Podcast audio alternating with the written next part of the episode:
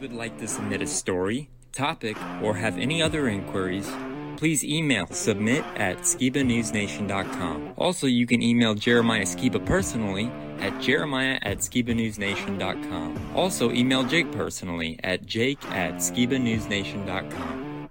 If you want to write us a letter, send us something, help support us, or just say hi, please send your letter to Jeremiah Skiba, P.O. Box 560 271, The Colony, Texas 75056.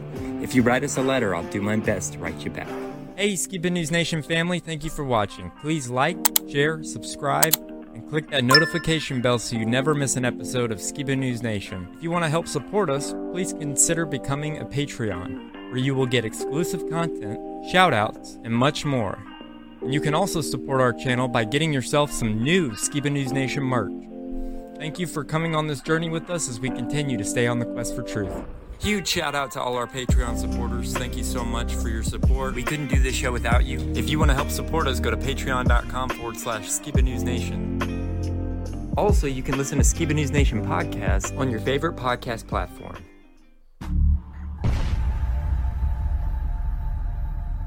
Don't care what it costs. I want to know what the truth is. And I hope that people, my son, anybody, if my name comes up, whether you like me, whether you agree with me or not, at least you can respect the fact that he's on a quest for truth. He's on a quest for truth.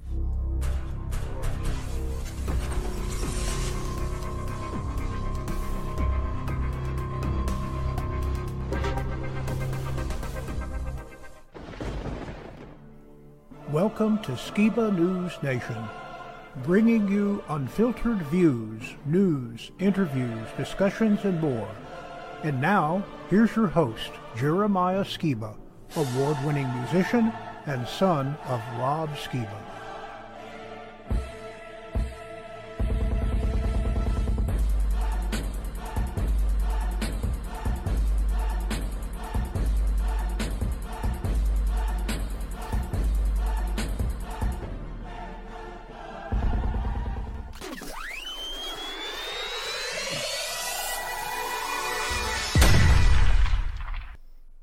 Hey, Skiba News Nation family, welcome to episode 33 of Skiba News Nation. I'm your host, Jeremiah Skiba, and today we're going to be talking about Maxwell video from prison. They killed him.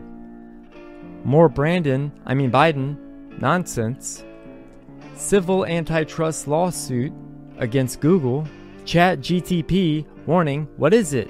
AI chatbot? Video connects all of the video topics and conspiracies from our episode today on all new Opa's Corner. And for history, we're going to be showing you part one of our exclusive interview with the Branch Davidians, memes, and much more, so stay tuned. So let's dive right in, but before we do that, let me introduce my great co-host, Jake Grant. Welcome, Jake. How you doing? Doing great, Jeremiah. People have no idea what exclusive Skiba News Nation stories they're about to get today because I'm I'm just like so excited to to hear what you're about to share because Mhm. we've already been talking about it, of course, and also how it connects with some of the news stories that I'm about to share. So we we got a great show, man. I agree. Let's dive right in.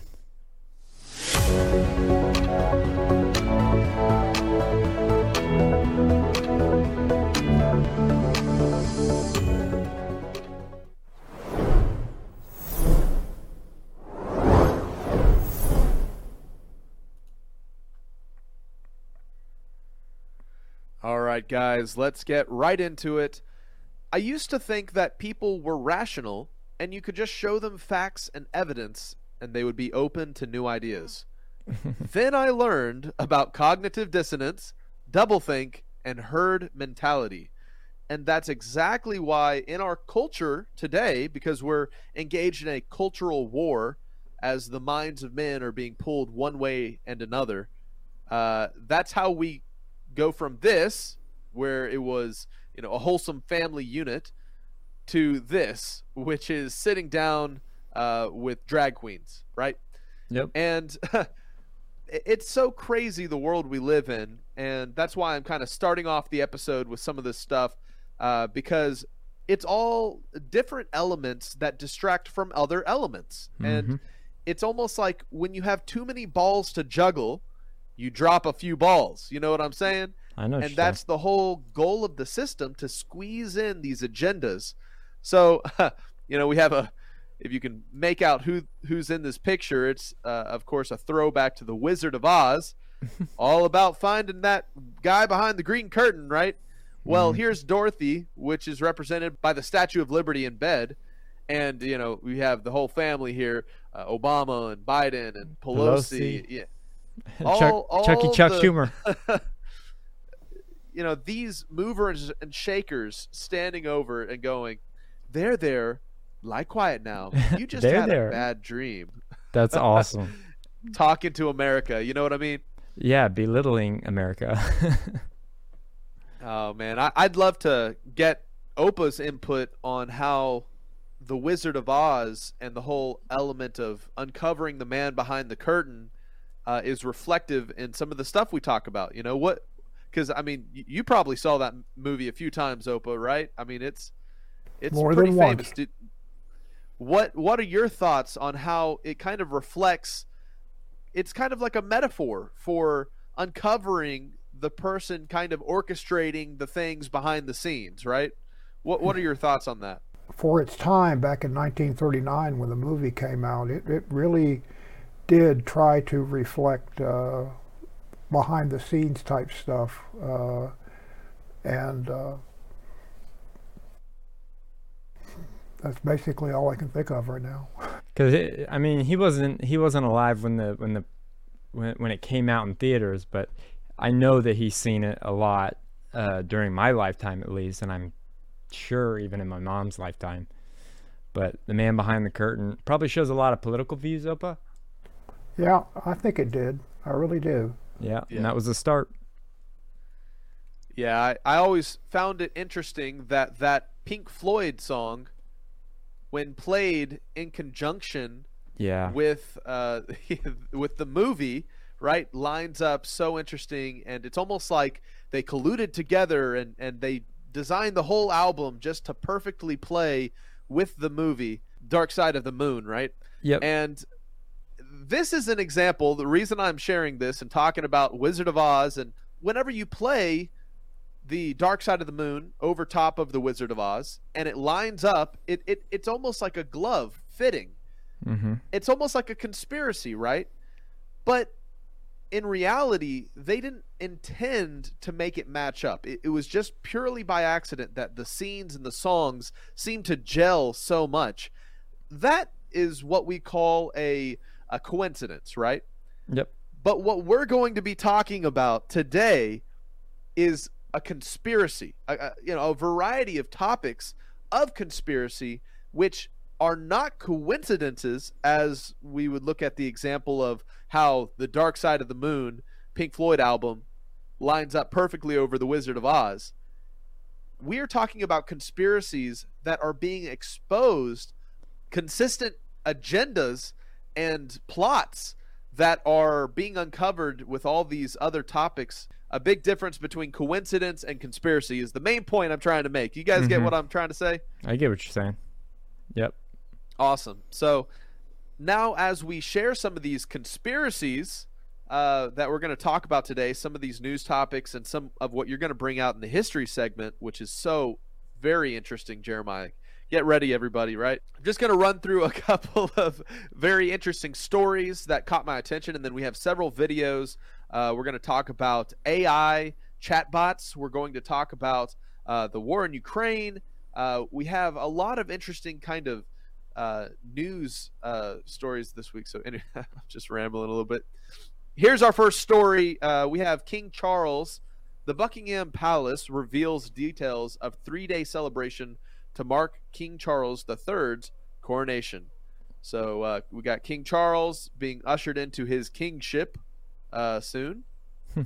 Uh, there was a missing plane that disappeared departing New York's JFK airport, and it was found in White Plains with the occupants dead. So uh, there was a recent, you know, A thirty A thirty six plane crash.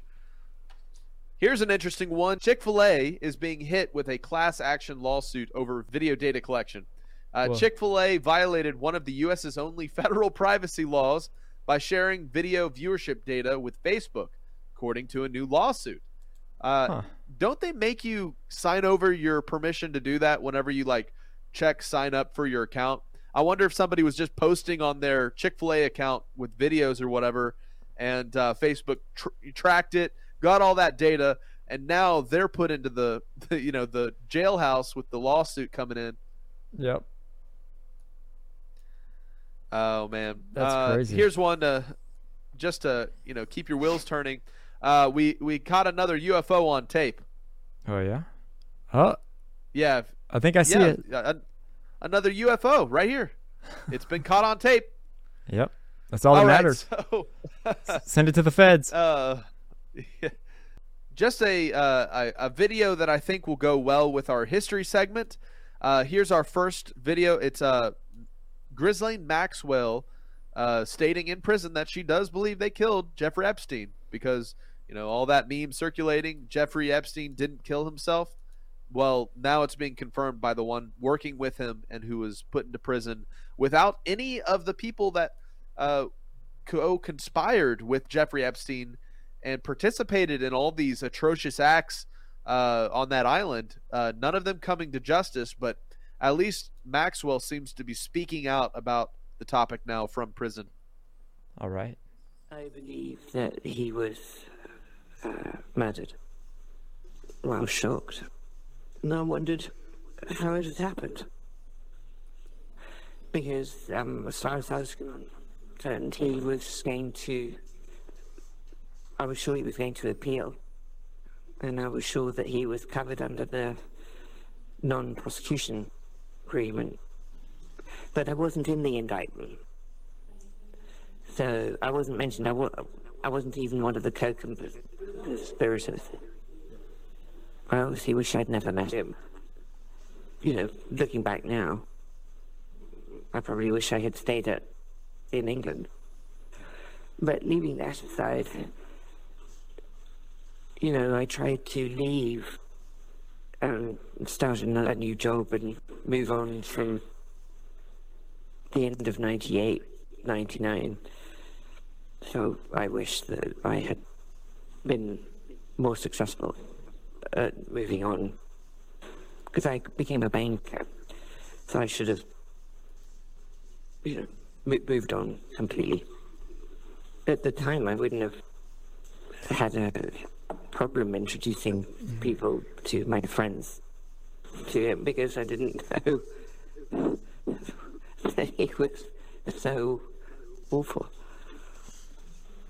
I mean, obviously now, looking back with hindsight, of course, but at the time, I mean, he had lots of friends. I mean, he was friendly with just about everybody you can imagine. There was no reason to imagine that he was someone of interest to people. I have two comments about that video.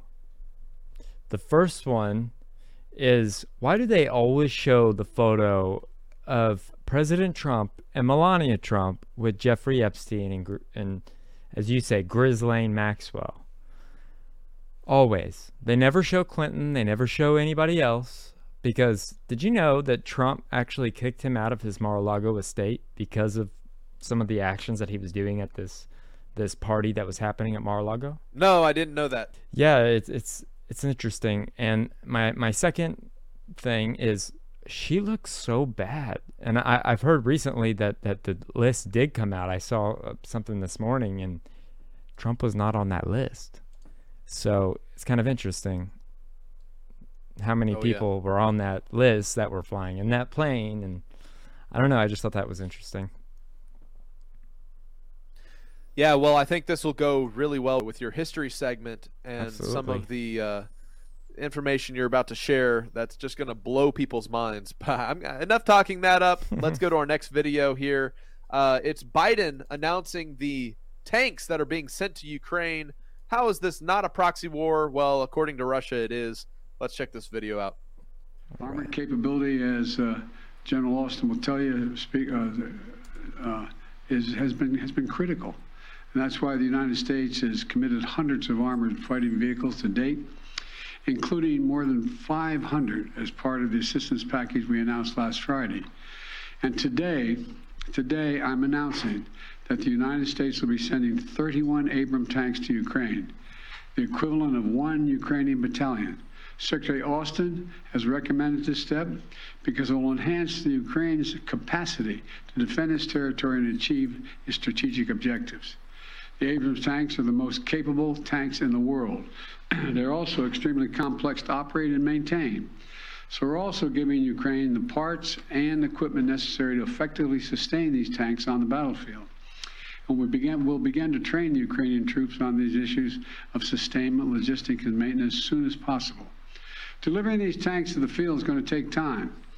Time uh, that we'll see, uh, we'll use to make sure the Ukrainians are fully prepared to integrate the Abram tanks into their defenses. We're also closely coordinated this announcement with our allies. The American contribution will be joined by an additional announcement, including that will be uh, will be readily available and more easily integrated for use in the battlefield in the coming weeks and months from other countries. I'm grateful to Chancellor Scholz for providing German Leopard 2 tanks and will lead an effort to organize a European contribution of two tank battalions for Ukraine.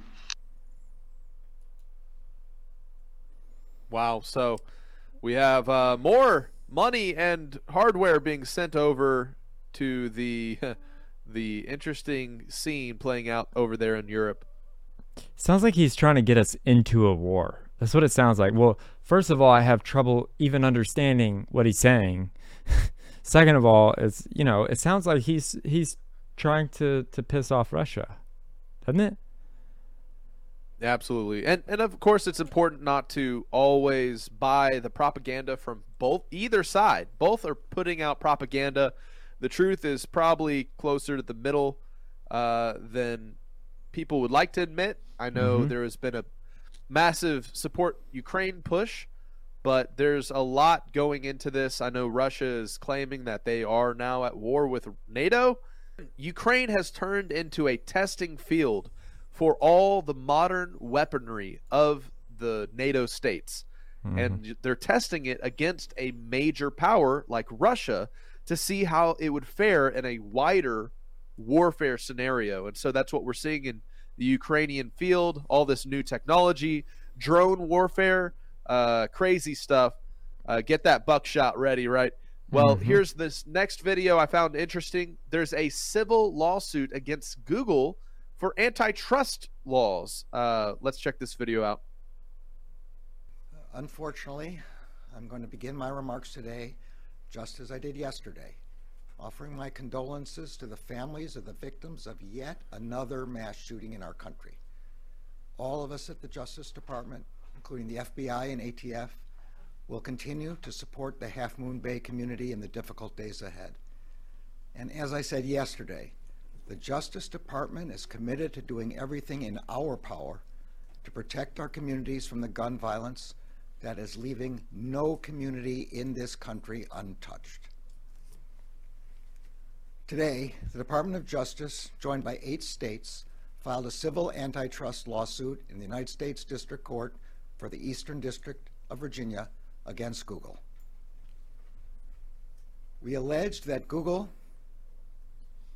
has used anti-competitive, exclusionary, and unlawful conduct to eliminate or severely diminish any threat to its dominance over digital advertising technologies. These technologies, which are known as ad tech, automate advertising sales by website publishers to online advertisers. When an internet user opens a web page that has ad space to sell, ad tech tools almost instantly match the website publisher with an advertiser looking to promote its products or services in the website to the website's user. This product and process typically involves the use of an automated advertising exchange. This exchange runs a high-speed auction designed to identify the best match between a publisher selling internet ad space and advertisers looking to buy it. As alleged in our complaint, for 15 years, Google has pursued a course of anti-competitive conduct that has allowed it to halt the rise of rival technologies, manipulate auction mechanics to insulate itself from competition, and force advertisers and publishers to use its tools. In so doing, Google has engaged in exclusionary conduct severely weaken, if not destroy, competition in the ad tech industry. As detailed in our complaint, we allege that Google's anti competitive conduct extends to three significant elements of the digital ad buying process. First, Google controls the technology used by nearly every major website publisher to offer advertising space for sale. Second, Google controls the leading tool used by advertisers to buy that advertising space. And third, Google controls the largest ad exchange that matches publishers and advertisers together each time that ad space is sold. As a result of this scheme, website creators earn less and advertisers pay more. That means that fewer publishers are able to offer internet users content without subscriptions, paywalls, or other forms of monetization. Our complaint alleges that Google has violated Section 2 of the Sherman Antitrust Act by monopolizing the market for the technology used by publishers to offer ads on their websites, monopolizing or attempting to monopolize the ad exchange market, and monopolizing the market for the ad network technology that advertisers use to buy digital advertising space. Our complaint also alleges that Google has unlawfully tied its ad exchange and its publisher ad server in violations of Section 1 and 2 of the Sherman Act. And finally, we allege that the United States, as an advertiser, has incurred damages by reason of Google's violations of the antitrust laws. In addition to the declaratory relief, our complaint seeks damages and the divestiture of certain Google ad tech products. It also seeks an injunction preventing Google from continuing to engage in the anti competitive practices described in the complaint and any other practices with the same purpose and effect as the challenge practices. I am grateful to Assistant Attorney General Jonathan Kanter, Principal Deputy Assistant Attorney General Doha Mekki, and the attorneys and staff at the Antitrust Division for their tireless work on this case.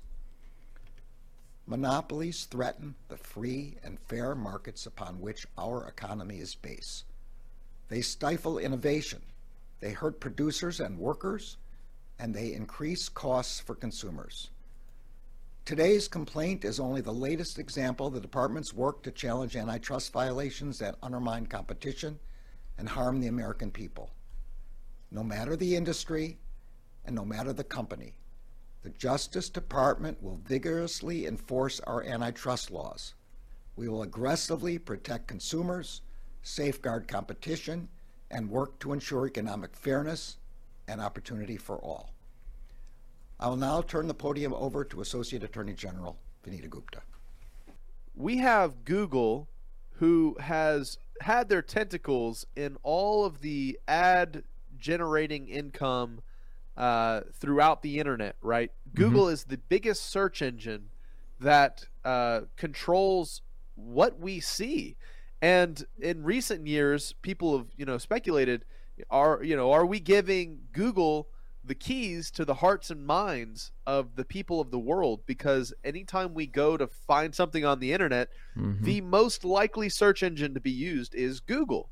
Yep. And so, therefore, if they're using information that uh, from our browsing habits to uh, what we talk about around our phone, right, and they use that to tailor uh, ads for us, you, we can get into a pretty dystopian world very quickly. And mm-hmm. so, this is a civil lawsuit coming against Google as an antitrust. Uh, monopoly type thing where Google obviously has a monopoly and we could say that this story uh, is probably kind of like a, uh, you know, a, a win for the good guys, so so to speak, because now Google will have to uh, maybe have to reveal information on how they're using all of their advertising power. Um, maybe some of this will come to light as this lawsuit digs in and investigations ensue.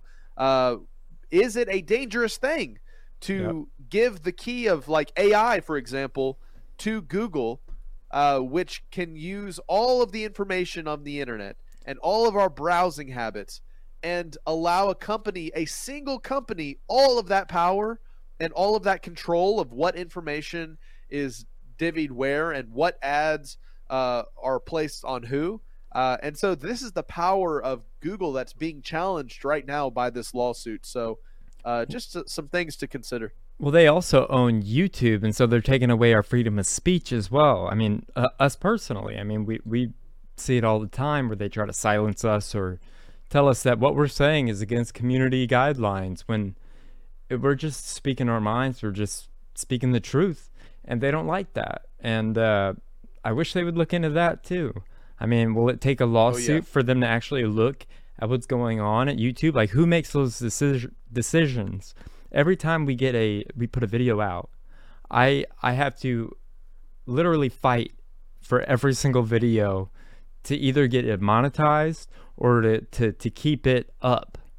And it's it's always it's always really really I mean stressful because I wake up in the morning and I'm like, oh no, they're gonna take down our video unless I contact them, and I'll spend hours trying to make sure that that video comes out in the premieres. So what what does it take for them to actually look into that too? You know, maybe that's the next step. Some interesting news that recently came out in pre in this previous month uh, is an AI chat bot. Let's check this video out of Chat GTP and a warning of its use. How many of you clap? How many of you know what Chat GPT is? There are things, and everyone on, in the audience should know this, there are things coming down the pipeline on the artificial intelligence front that are just going to make your hair stand on end within the next year because there is so much transformation going on in that domain. And, and that's been the case particularly for the last six months that it's, it's almost unimaginable. I figure a third of the universities will go broke in the next five years. So I'll tell you what ChatGPT is, just so you know, because you need to know this. And I don't know what sort of technological revolution this is. It's smarter than you. This is a big deal. So, this AI system, it's a general language processing model, was released about a week ago, a week and a half ago. And uh, I, I, went and interacted with it. You can, it's an AI system, artificial intelligence system. It basically is trained on, well, a massive corpus of, of spoken and, or of text. So it's derived its models of the world from the analysis of human speech, essentially. It, it isn't using real world data yet, but that will be happening certainly within the next year.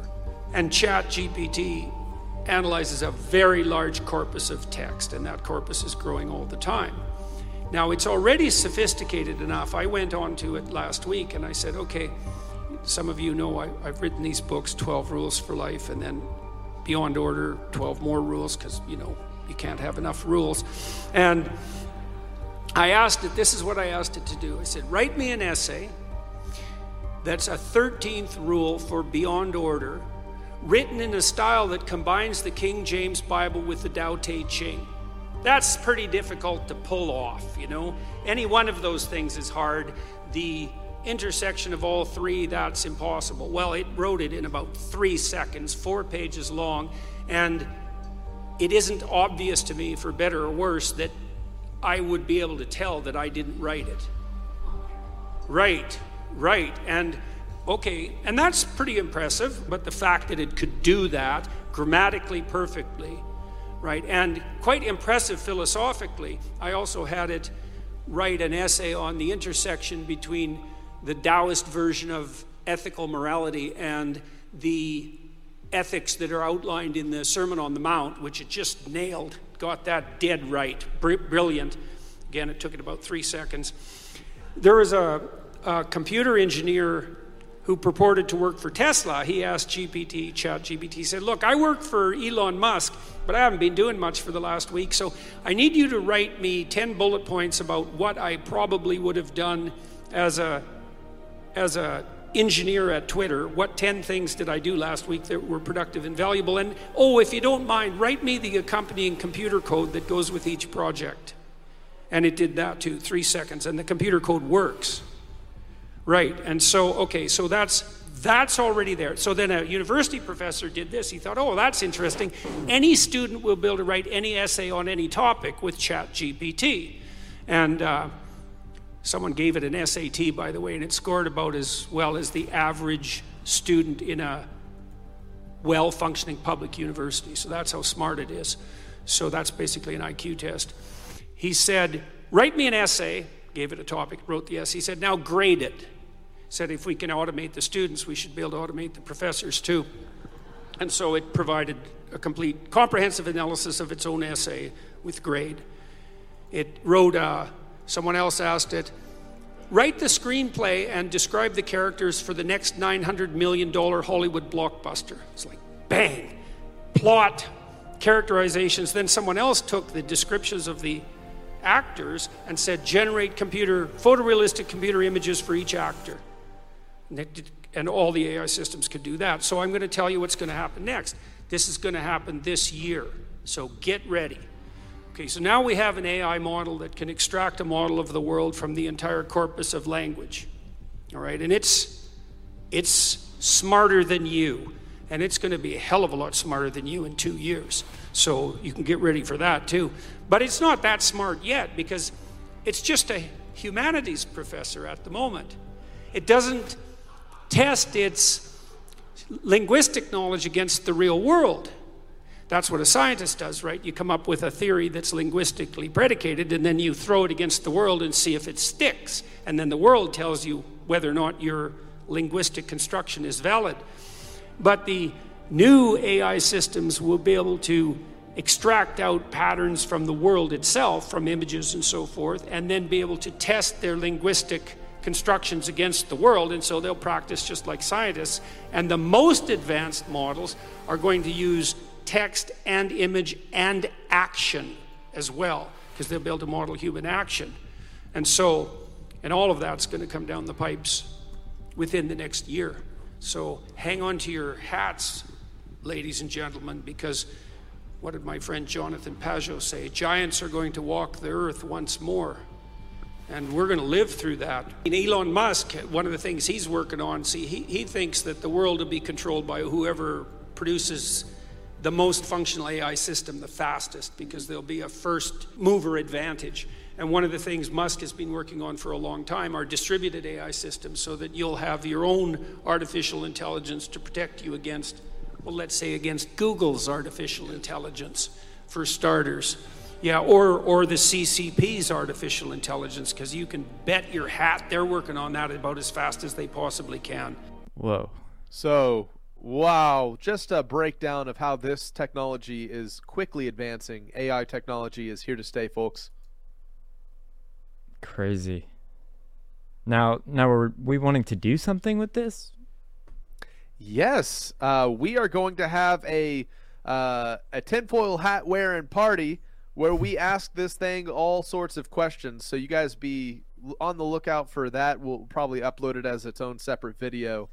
Uh, but yeah, just there's one more video about it that I'd like to show you guys. It actually oh, yeah, explains how it works, uh, and and you can see what we're going to be getting into when we start asking it all kinds of interesting conspiratorial questions.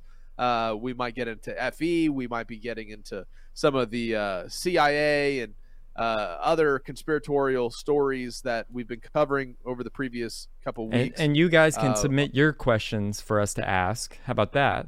In the in the uh, comment section below. So yeah, let's do it like if that. we find something good, we'll ask it, and uh, let's check out this vi- this next video that explains what it is this crazy AI chatbot.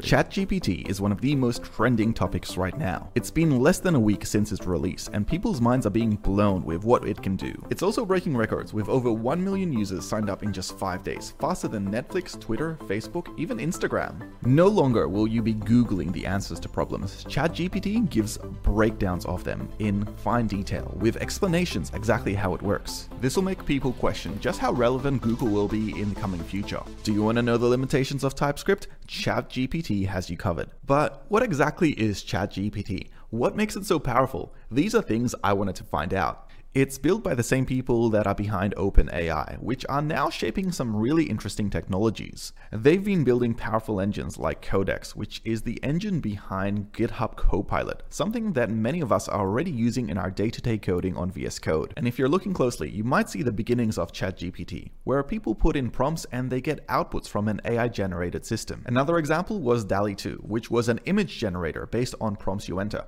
Here you get different types of visualizations of a spaceman on a horse, and lots of other examples even extending out classical artwork. ChatGPT is therefore a way of prompting an AI to solve or answer a question or a prompt in a human-like manner, very different from anything else we've seen before. And this can sound scary, very scary, especially to organizations like Stack Overflow, which pride themselves on solving problems with human related answers. They've actually gone as far as banning ChatGPT out from their systems. This is because they want to build a level of trust on there. And if people simply copy paste answers from GPT without any references, that might break that level of trust. This is all quite interesting, but let me have a look at ChatGPT under the hood by actually using it and seeing just how useful it will become as part of our day to day lives in development development as well as any industry. In case you didn't know, ChatGPT is entirely free. If you want to try it out yourself, simply go to OpenAI, log in with a brand new account, and then select the ChatGPT interface. I'm quite fond of the design. It's nice and simple, giving you the examples as well as some capabilities and limitations of ChatGPT. Some of these capabilities are quite powerful, things like remembering what a user said in a conversation and providing follow-up corrections as well. The first thing I wanted to do is to see if it could tell me what Python or TypeScript is and it gave me a pretty sound answer, saying that TypeScript is a programming language that's a superset of JavaScript. Since I haven't actually used TypeScript before, I decided to ask it if it could give me a hello world function. Not only did it write the function in such a manner that I could literally copy paste it out, but it also explained the function to me. And this is really just the beginning. And here is where things get interesting. I've been working on a small application and I was getting an error that I couldn't figure out. I decided to copy paste this error into ChatGPT to see what it would say. Here's some JavaScript in VS Code for a upload for a video app I'm working. This code is failing when I try to run it in Node.js. I copy pasted this straight into ChatGPT asking if it could fix the following code for me. What I received back was my code fixed. And not only that, ChatGPT went through and gave me the code to copy paste and even explained to me exactly what was wrong, why it was wrong, and how it was fixed. In this example, I had written my return function incorrectly, basically making a bit of a typo. And here, it's gone through and fixed that return, making sure that it's spelled correctly. It's also being a bit cheeky here, adding in a comment that it fixed the typo right here on the line where it says return. If I didn't know any better, this could have come from a real human. Even, for example, a mentor or a supervisor that could be checking and reviewing your code. And this makes me question exactly what things might look like in the future of development, because this could really be like a personal assistant of a sort. But ChatGPT has a lot of relevance, even outside of programming, since it's practical to pretty much anything. Here, I wanted to create a list of food I can eat that don't include carbs because I'm trying to lose a little bit of weight.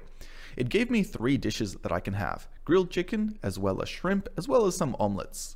Taking this one step further, I asked if it could create a shopping list for me based on those meals. And yes, it did that very easily. Not only that, it indented them and made them nice and readable. I think that ChatGPT is here to stay. Okay, so Chat AI that can basically spit out papers on any topic in any flavor that you want.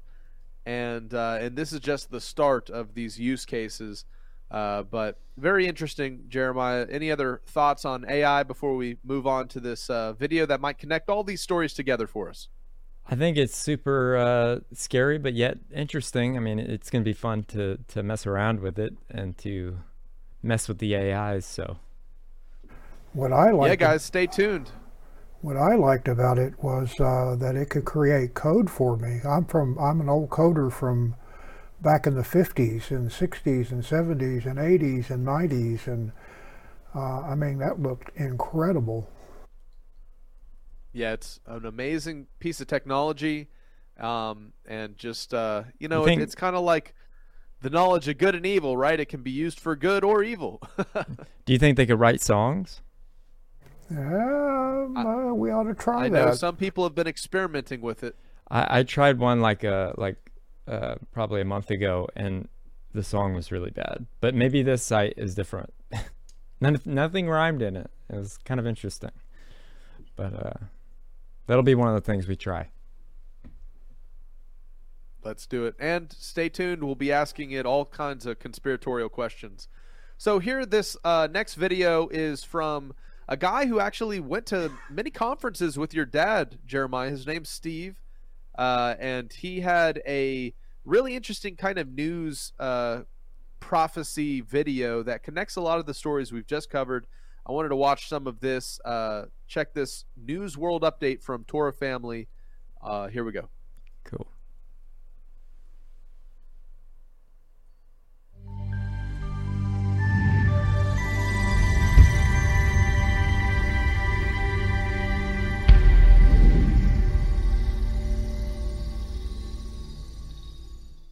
Welcome to our World News Update for January 20th, 2023. While war is a continued topic regarding Russia and Ukraine, Israel and Iran, along with China and Taiwan, there seems to be many other things rising to the headlines. However, it seems little attention is given to them as a whole. Let me say that I'm not belittling the war situations around the world. Not at all. In fact, I'm quite concerned about them all. As noted in our last World News update, Russia basically said they're fighting a war with the U.S. through Ukraine. If that's the case, when does that war stop getting fought through Ukraine? Is anyone even thinking about this? How much support does the U.S. have to give Ukraine until Russia says enough is enough and starts aiming directly at the U.S.? As mentioned in our last update, who knows what will become of all this? With everything else going on around the world, I can't help but think of the words of Yeshua. Matthew 24, verse 6 You will hear of wars and rumors of wars, but see to it that you are not alarmed. Such things must happen, but the end is still to come. So don't be alarmed. Things are just setting up. When will it all go down? Well, that remains to be seen. But we continue to watch and pray and not be alarmed. But I believe there are other things taking place in the world that should be topics of equal, if not greater, concern. Let's discuss a few. First, back in October of 2019, there was a meeting called Event 201. Links regarding this event are provided in the description. This meeting was basically an exercise of what do we do if the world gets hit with a pandemic? A quote from the opening paragraph of the event's website reads as follows The Johns Hopkins Center for Health Security, in partnership with the World Economic Forum and the Bill and Melinda Gates Foundation, hosted Event 201, a high level pandemic exercise on October 18, 2019 in New York, New York. The exercise illustrated areas where public private partnerships will be necessary during the response to a severe pandemic in order to diminish large scale economic and societal consequences. Ironically enough, by the end of that following March, just five months later, close to half the world's population was under some form of lockdown with over 3 billion people in more than 90 countries or territories asked or ordered to stay at home by their governments. Then, by 2021, their solution for the pandemic was being produced and distributed to people all over the world. But this is old news, so why bring it up? Well, in case you missed it, on October 23rd of 2022, there was another exercise held. This one was titled Catastrophic Contagion. The opening paragraphs of the site reads as follows The Johns Hopkins Center for Health Security, in partnership with the World Health Organization and the Bill and Melinda Gates Foundation, conducted Catastrophic Contagion, a pandemic tabletop exercise at the Grand Challenges annual meeting in Brussels, Belgium on October 23, 2022. The extraordinary group of participants consisted of 10 current and former health ministers and senior public health officials from Senegal, Rwanda, Nigeria, Angola, Liberia, Singapore, India, Germany, as well as Bill Gates, co chair of the Bill and Melinda Gates Foundation. The exercise simulated a series of World Health Organization Emergency Health Advisory Board meetings addressing a fictional pandemic set in the near future. Participants grappled with how to respond to an epidemic located in one part of the world that then spread rapidly, becoming a pandemic with a higher fatality rate than COVID 19 and disproportionately affecting children and young people. Participants were challenged to make urgent policy decisions with limited information in the face of uncertainty. Each problem and choice had serious health, economic, and social ramifications. So, the big question is are we going to see another coincidence in the near future? If we do, and the items covered in this exercise are of any clue of what's coming, it won't be a good situation. In fact, it will be much worse than what we've seen before. Links are provided in the description. Another concern that seems to be flying under the radar for many is the CBDC, the central bank digital currency. Several countries have already begun a central bank digital currency for their state.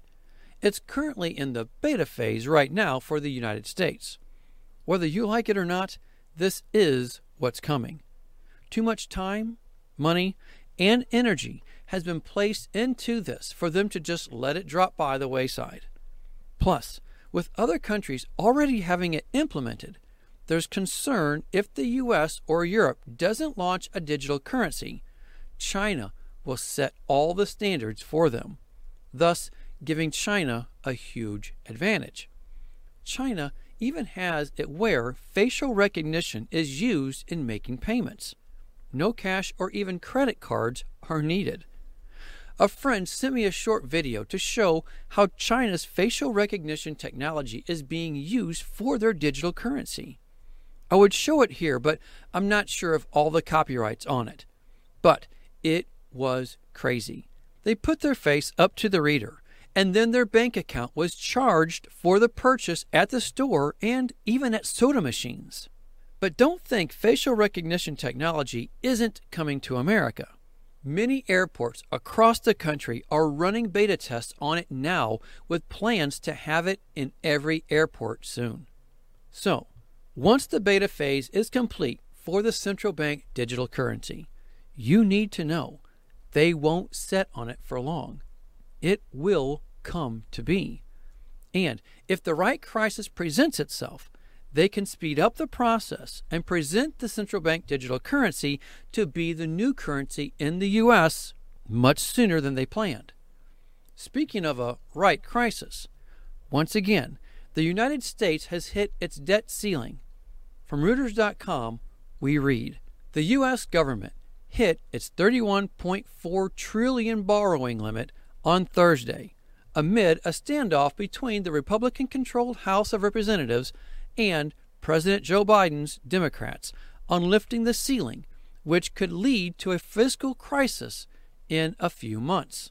Treasury Secretary Janet Yellen informed congressional leaders, including House Speaker Kevin McCarthy, that her department had begun using extraordinary cash management measures that could stave off default until June 5th. The article also reported Yellen warned that the June date was subject to considerable uncertainty due to the challenge of forecasting payments and government revenues months into the future. I respectfully urge Congress to act promptly to protect the full faith and credit of the United States. Yellen told congressional leaders in a letter Thursday. But there was no sign that either Republicans or Biden's Democrats were willing to budge. But let's assume for a moment this situation gets resolved with little or even no ramifications. This isn't our first time around the block with this situation. How many times can we just keep raising the bar of our debt and it not come crashing down on us? I mean, think about it. Who answers their debt problem with going into more debt? It just doesn't make sense. If, and I say if, this isn't resolved, I believe this could easily be used as a catalyst to usher in the central bank digital currency much faster. As with everything, time is always the ultimate test. A big concern that many have is how China uses what's called a social credit system in conjunction with their digital currency. If one is caught breaking the law through the facial recognition technology, the punishment is almost immediate. They have facial recognition cameras everywhere.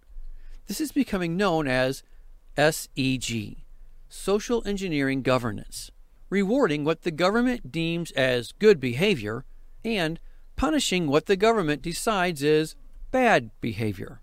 This can sound good. However, what happens when the government makes laws you disagree with? What then? If you start breaking the laws you disagree with, they immediately start finding your bank account that's based in the central bank digital currency. And you have no say over it. Now, Add to this the new AI technology that's just been released a few weeks ago. It's called ChatGPT. It's a revolutionary AI. It's currently trained from spoken and written language around the world. Now, think about that. It's currently trained from spoken and written language around the world. Remember, Yahweh confused the language of man because their motives weren't right. When they were making the Tower of Babel, he said this Genesis 11:6 If as one people speaking the same language they have begun to do this, then nothing they plan to do will be impossible for them. And yet, what do we see in this new AI? an intelligence that derives all its current knowledge from spoken and written language around the world. In essence, bringing all the languages back together through one entity. We've provided two videos in the description below that we highly recommend you watch. One promotes ChatGPT, and the other gives stark warning of it. Well, I just want to say thanks to Steve for you know, putting out some of those connections with all of these various stories, and it was so good that I wanted to include it. So, just another Watchman on the wall. I wanted to let you guys uh, check that out. And awesome. What, what, are some of your thoughts, Jeremiah? He was putting all the pieces pieces together for for me personally, and made it easy to understand. I very much appreciate that. Exactly. It's like at the beginning episode I mentioned. It's like juggling many balls, right? And all mm-hmm. the distractions you know, when you, you add more and more, you're bound to drop a few. And whenever you have all these different things come together, you have the central bank digital currency, you have the health world health organization and all their planning, you have the big pharma, you have war in Ukraine, you have AI, you have all of these different things intertwining to create the conspiracies that are in the world today. And it's it's not just one isolated thing. They are all connected. And that's the most important thing i wanted to show. Awesome. Thank you for sharing that. That's awesome. Now this is for our views uh sorry. Now this is for our viewers that want to dig a little deeper. This final video uh, is actually from uh, davos the the big world economic forum meeting that happened recently that we've been talking about in the previous few weeks. Uh, and there are some things in this video that you guys need to hear for yourself if you are skeptical about some of these agendas.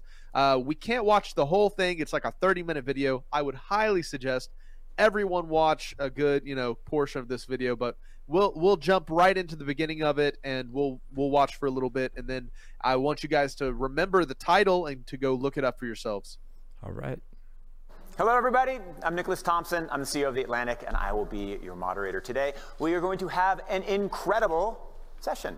Star of the show is Nita Farahany.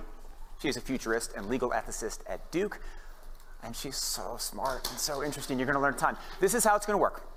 We're going to watch a short video. She's going to come on stage and talk.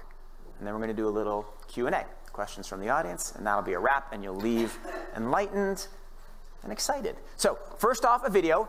Uh, it's going to make you see the future and understand a wonderful future where we can use brainwaves to fight crime, be more productive, and find love.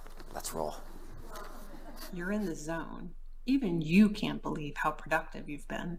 Your memo is finished, your inbox is under control, and you're feeling sharper than you have in a decade. Sensing your joy, your playlist shifts to your favorite song, sending chills up your spine as the music begins to play. You glance at the program running in the background on your computer screen and notice a now familiar sight that appears whenever you're overloaded with pleasure. Your theta brainwave activity decreasing in the temporal regions of your brain. You mentally move the cursor to the left and scroll through your brain data over the past few hours. You can see your stress levels rising as the deadline to finish your memo approached, causing a peak in your beta brainwave activity right before an alert popped up telling you to take a brain break. But what's that unusual change in your brain activity when you're asleep? It started earlier in the month. You send a text message to your doctor with a mental swipe of your cursor. Could you take a quick look at my brain data? Anything to worry about? Your mind starts to wander to the new colleague on your team, whom you know you shouldn't be daydreaming about, given the policy against intra-office romance. But you can't help fantasizing just a little.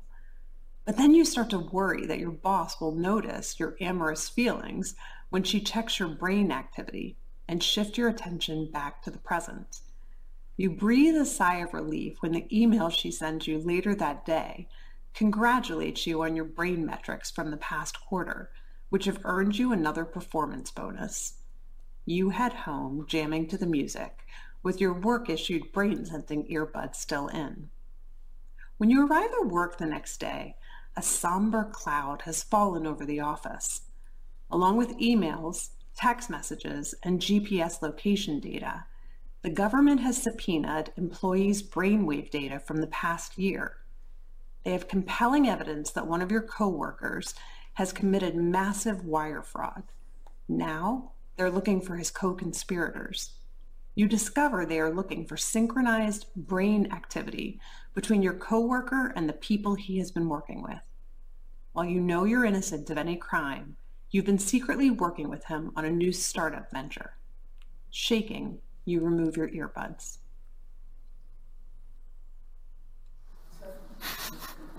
What do you think? Is it a future you're ready for? You may be surprised to learn that it's a future that has already arrived. Everything in that video that you just saw is based on technology that is already here today. Artificial intelligence has enabled advances in decoding brain activity in ways that we never before thought possible. You've heard a lot about AI over the past few years. Here at Davos, it's been the talk of the hour. But I want to talk about it in a different way, which is the ability to decode brainwave activity. After all, what you think, what you feel, it's all just data data that in large patterns can be decoded using artificial intelligence. Consider this, the average person thinks thousands of thoughts each day. As a thought takes form, like a math calculation, you're happy, you're tired, you're hungry, you're elated. Neurons are firing in your brain, emitting tiny electrical discharges. As a particular thought takes form, hundreds of thousands of neurons fire in characteristic patterns that can be decoded with EEG or electroencephalography and AI powered devices. In fact, what you're seeing here is my brain activity while I'm wearing a simple device like the one on the right. We're not talking about implanted devices of the future. I'm talking about wearable devices that are like Fitbits for your brain. It used to be that there was very little we could tell from EEG activity. But already, using consumer wearable devices, these are headbands, uh, hats that have sensors that can pick up your brainwave activity, earbuds, headphones, tiny tattoos that you can wear behind your ear. We can pick up emotional states like are you happy or sad or angry? We can pick up and decode faces that you're seeing in your mind. Simple shapes, numbers, your PIN number to your bank account. It's not just your brain activity here that we can pick up. We can also pick up your brain activity in different places, like as your neurons fire from your brain down your arm and send signals to your hand to tell you how to type, move. All of that can be decoded through electromyography, and that's what you're seeing here is a device now in the form of a simple wearable watch that can pick up that activity. And one of the pivotal acquisitions of the field, Meta acquired this company, Control Labs, in 2019, because major tech companies are investing in helping to make these devices universally applicable as the way in which we interact with the rest of our technology. In fact, the coming future, and I mean near term future, is these devices being the primary way in which we interact with all of the rest of our technology. Rather than a mouse or a keyboard, you can simply swipe with your mind. Move your hand more seamlessly when you're in VR or AR. Use your brain as the way in which you interact with all of the rest of your technology, which is an exciting and promising future, but also a potentially scary one, a transformative one, one that will change the way that we interact with other people and even how we understand ourselves. Let's take a look. Because it opens up new and dynamic forms of control. This is where some of our core technologies like EMG come into play. Neural interfaces, when they work right, and we still have a lot of work to go here, feel like magic. So if you send a, a, control to your muscle saying, I want to move my finger, it starts in your brain, it goes down your spine through motor neurons, and this is an electrical signal. So you should be able to grab that electrical signal on the muscle and say, oh, okay, the user wants to move their finger. What is it like to feel like pushing a button without actually pushing it? That could be as simple as, hey, I just want to move this cursor up or move it left. Well, normally I would do that by actually moving. But here, you're able to move that cursor left. And it's because you and a machine agreed which neurons mean left and which neurons mean right you're in this constant conversation with the machine. This new form of control, it requires us to build an interface that adapts to you and your environment. All right, so I think that's all for now, but please go check out that video. Uh, if you're curious, the title of it is Ready for Brain Transparency, and it was given at the WEF 23 at Davos, you know, this big World Economic Forum meeting. Mm-hmm. Well, guys. This we we live in the future. That's crazy. And and combine that with what we talked about with AI and digital currency and the thought police of Google and oh censorship. What do you think, man? I I, I just I I'm at a loss for words. I mean, it it's just so much so much uh what am, what's the word I'm looking for? It's just so much all at once. I guess is what I'm trying to say. Yep. And it's uh, overwhelming. Absolutely. That that's exactly what I was thinking with all these stories. Is this is truly overwhelming? There's no way. And are they trying to do that? Catch.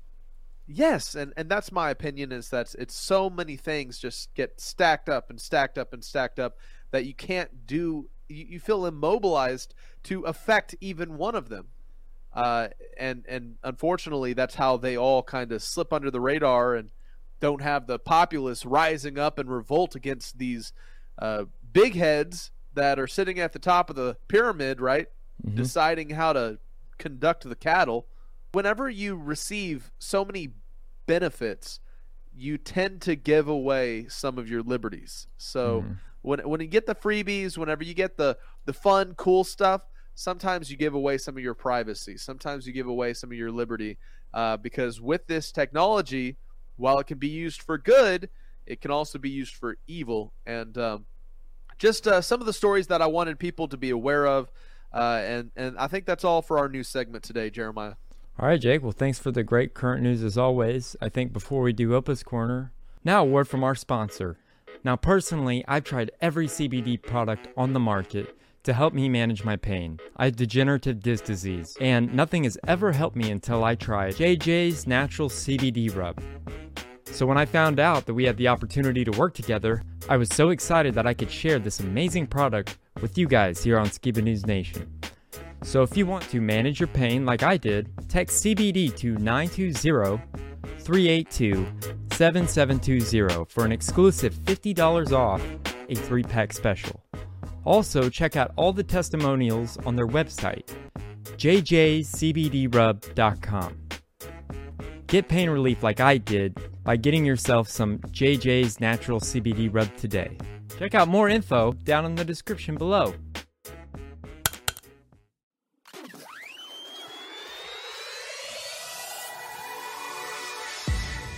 I believe what happened here with David Koresh has shown a lot of patriots the true nature of the deep state. The cancel culture. That's when it started, kind of. Yes, when the it ball first started, yes. Yeah, people started awakening. And so when this comes out in the open and with your podcast, when it gets out there and people realize what really happened here, they're going to see David Koresh and all these people in Branch Davidians in a whole different light.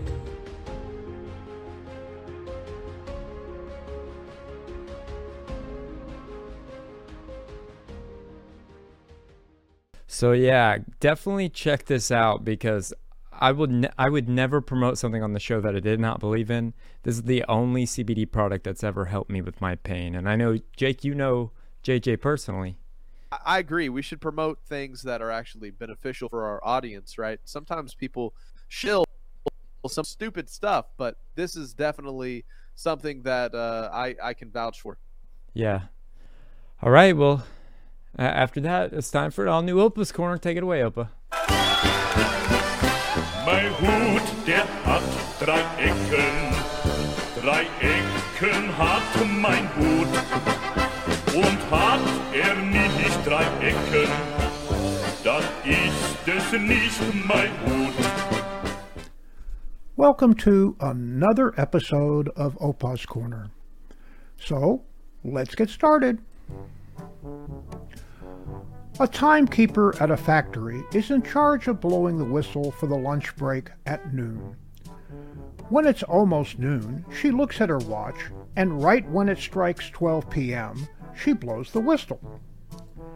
One day she bumps her watch against something, and she fears it is a little off. Wanting to make sure she can do her job correctly, she decides to go get her watch set by a professional clockmaker. The woman goes to the shop and has the clockmaker set her watch to the correct time. She tells the clockmaker what she does for a living and that it is important that her watch keeps the correct time. The clockmaker tells her that she needn't worry because he sets his watch by the clocks in the back and that he can be sure that they're on time because he sets them every Sunday when the church bells ring at 6 a.m. The woman leaves the shop satisfied, but starts to ask herself, how does the church know exactly when it's 6 a.m.? So she goes to the church and finds the bell ringer and asks him how he knows when to ring the bells and how does he make sure that he has the correct time. The bell ringer tells her that he rings the bells right when his watch strikes 6 a.m. I'm sure my watch is accurate, he re- reassures her. I check it every day at noon when the factory goes on break.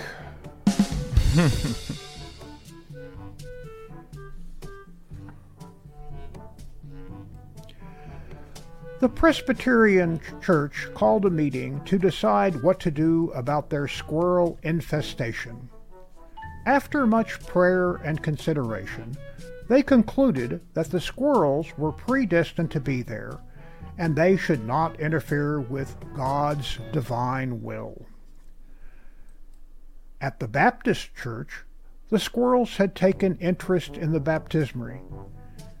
The deacons met and decided to put a water slide on the baptismary and let the squirrels drown themselves. The squirrels liked the slide and unfortunately knew instinctively how to swim, so twice as many squirrels showed up the following week.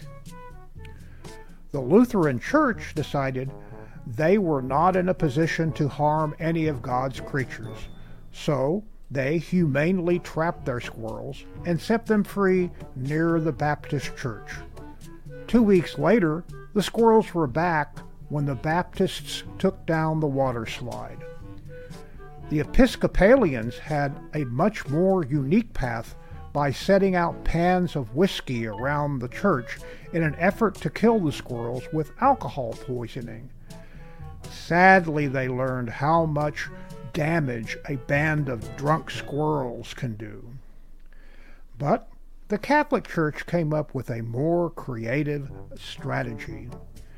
They baptized all the squirrels and hmm. made them members of the church. Now they only see them at Christmas and Easter. Not much was heard from the Jewish synagogue. They took the first squirrel and circumcised him. They haven't seen a squirrel since.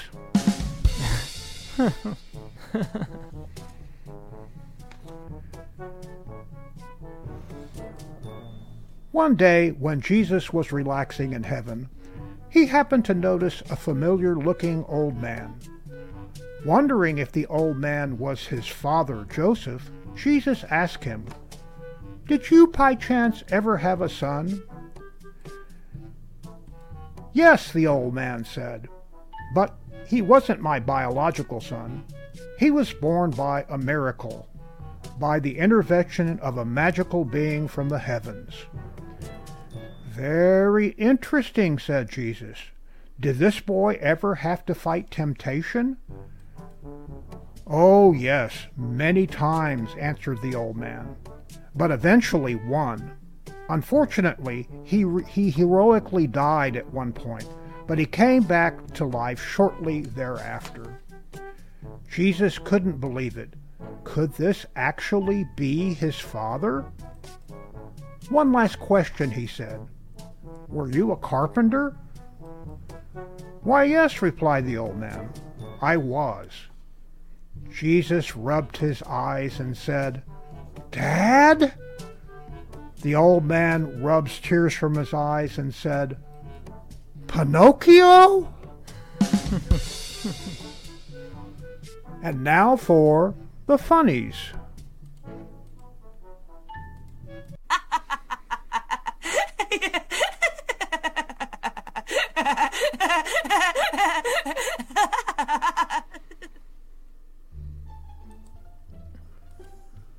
I'm waiting for DoorDash.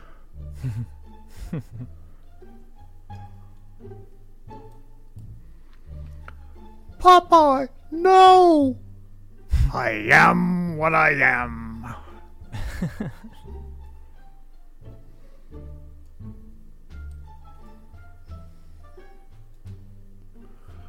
and the note says, Dear classmates and Miss Kilgore, now that my family has moved away, I feel bad that I whine so much about being mistreated. Hope the contents of this box will set things right. Love, Pandora. How sweet.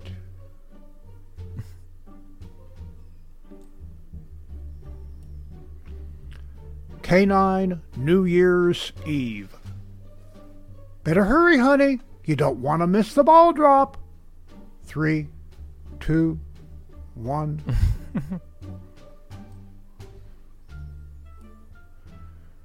Sixty-five million years ago, when cows ruled the earth.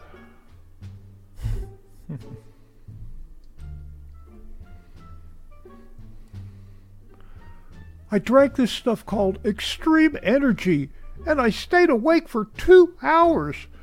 Two hours, Clarence! That is extreme.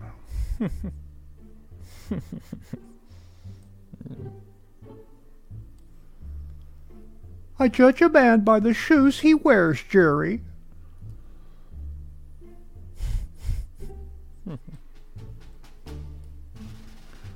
At long last, Michael rows his boat ashore. Welcome back, Michael.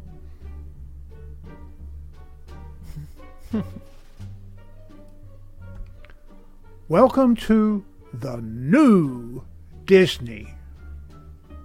oh, that's oh. Dog holidays. Head out the window day. Extra treats day. National Squirrel Day. Bark at Nothing Day.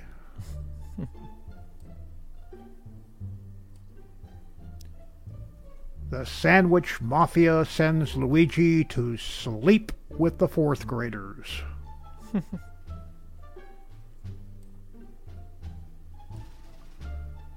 Arctic Ant Arctic.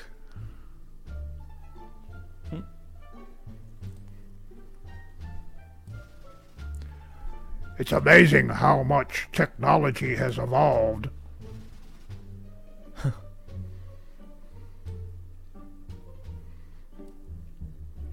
At the Dog Museum.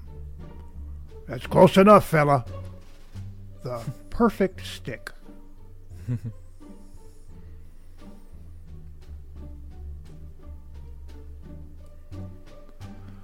Oh, we got rid of the hot coals years ago and switched them over to Lego pieces.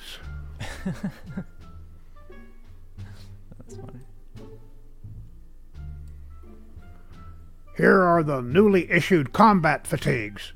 The design's a bit unusual, but they are remarkably resilient to repeated explosions.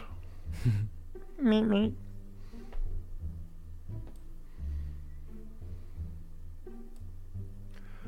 How sheep get away with murder. uh.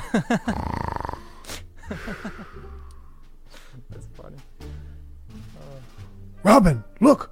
Someone in that store is in trouble! Help wanted.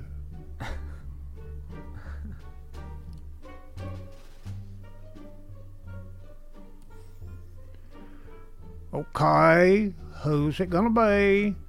Who's it gonna be?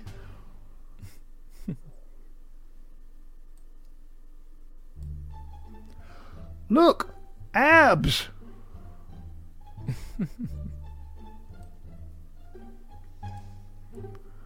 Ah, this is contagious. This is why I don't like you kissing me when you have a cold sore, Olena.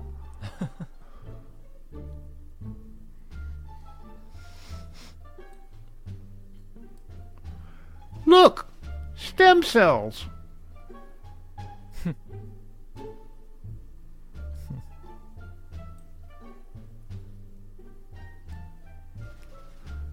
Man, the king must really hate that song. YMCA.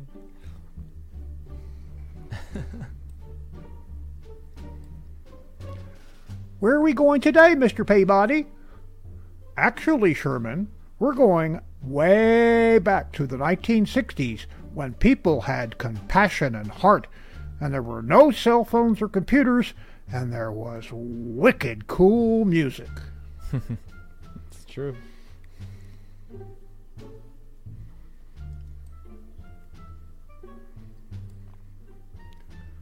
Welcome back, sir. Are you planning on being a guest for one night only? Or will this be your usual extended stay?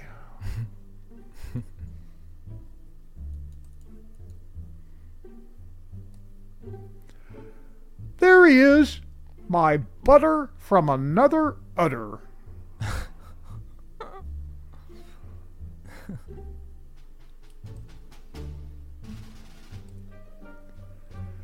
Yes, Johnny, it's true. Some misguided individuals actually believe the Earth is flat. But as you can see for yourself, the Earth is, in fact, hollow. Why else would a globe companies make them that way?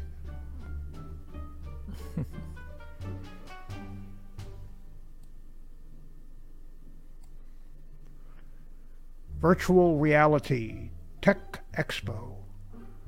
There's a couch and I'm scratching it.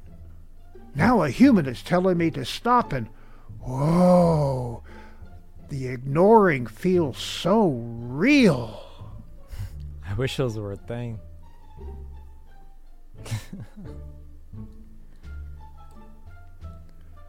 Cat book clubs. and now for a few funnies in honor of Rob Skiba's love of Star Trek. Unaware of the importance of dryer sheets, the crew of the Starship Enterprise embarrassingly warp through space with static Klingons.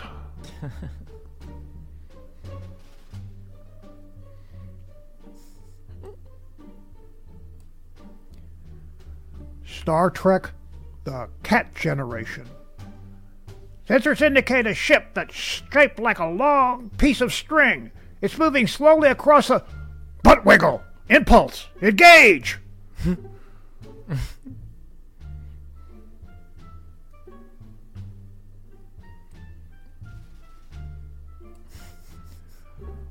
Once I went to a horrible pub called the Fiddle. It really was a vile inn.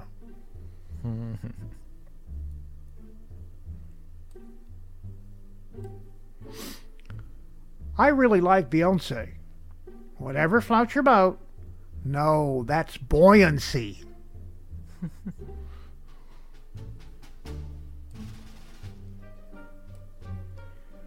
I adopted a pet termite. I'm calling him Clint. Clint eats wood.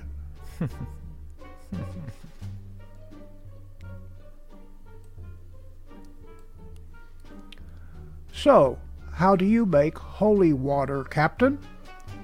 You just have to boil the hell out of it. what did the snowman sing to the snow woman? I only have eyes for you. And that concludes another episode of Opa's Corner. Mein Hut, der hat drei Ecken. Drei Ecken hat mein Hut. Und hat er nicht drei Ecken, dann ist es nicht mein Hut. Opa's Corner is now available on my own YouTube channel. Like, share, and subscribe.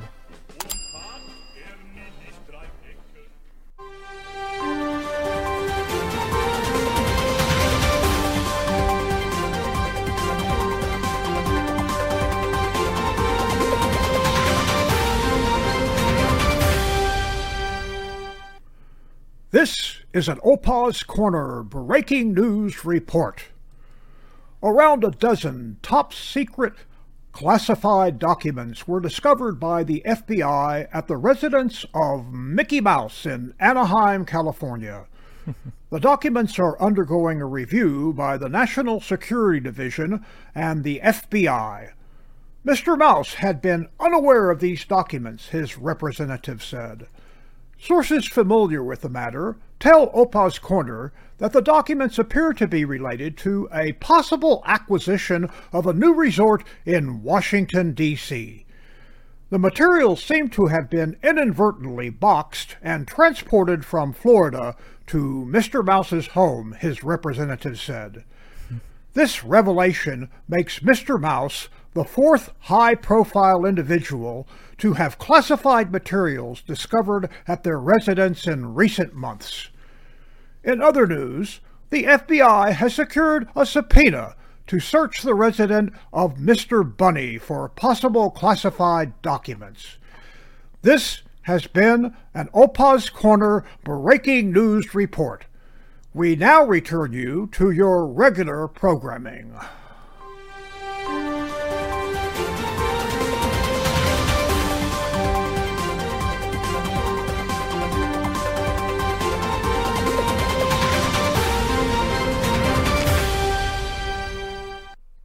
Can't believe Mickey did that.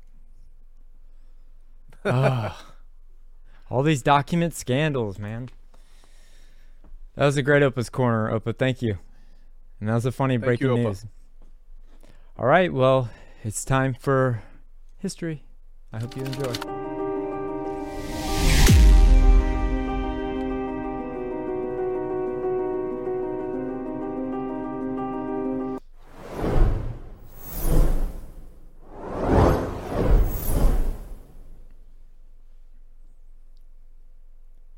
So, man, have I got a good one for you.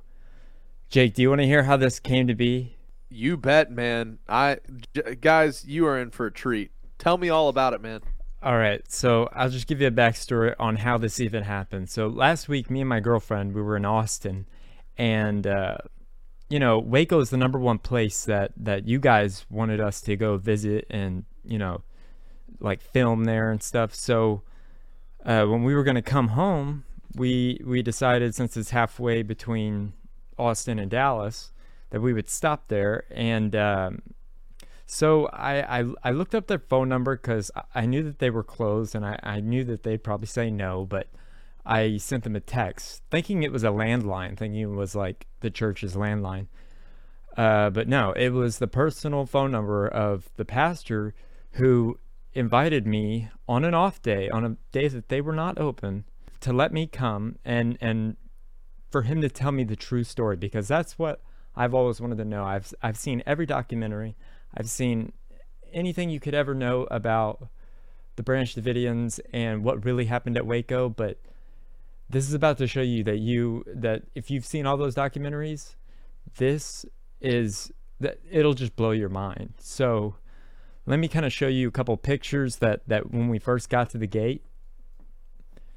So that's the Branch Davidian gate in Waco, and um, I will tell you, I was a little nervous right there, right before we went in, because it just was like, oh my gosh, this is the place. Maybe nervous isn't the right word. It was like, I felt honored, but yeah, I, I guess I was nervous for the interview. so let's go to pic- picture number two. And then this is the church that we had the interview in, and he wanted me to meet his full congregation. And then this is me, and then that's uh, Pastor Charles Pace.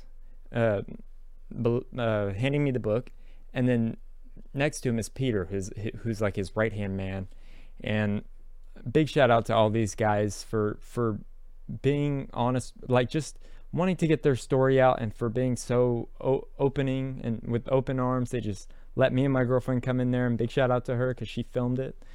And so, without further ado, uh, please enjoy part one of the Untold True Story of Waco.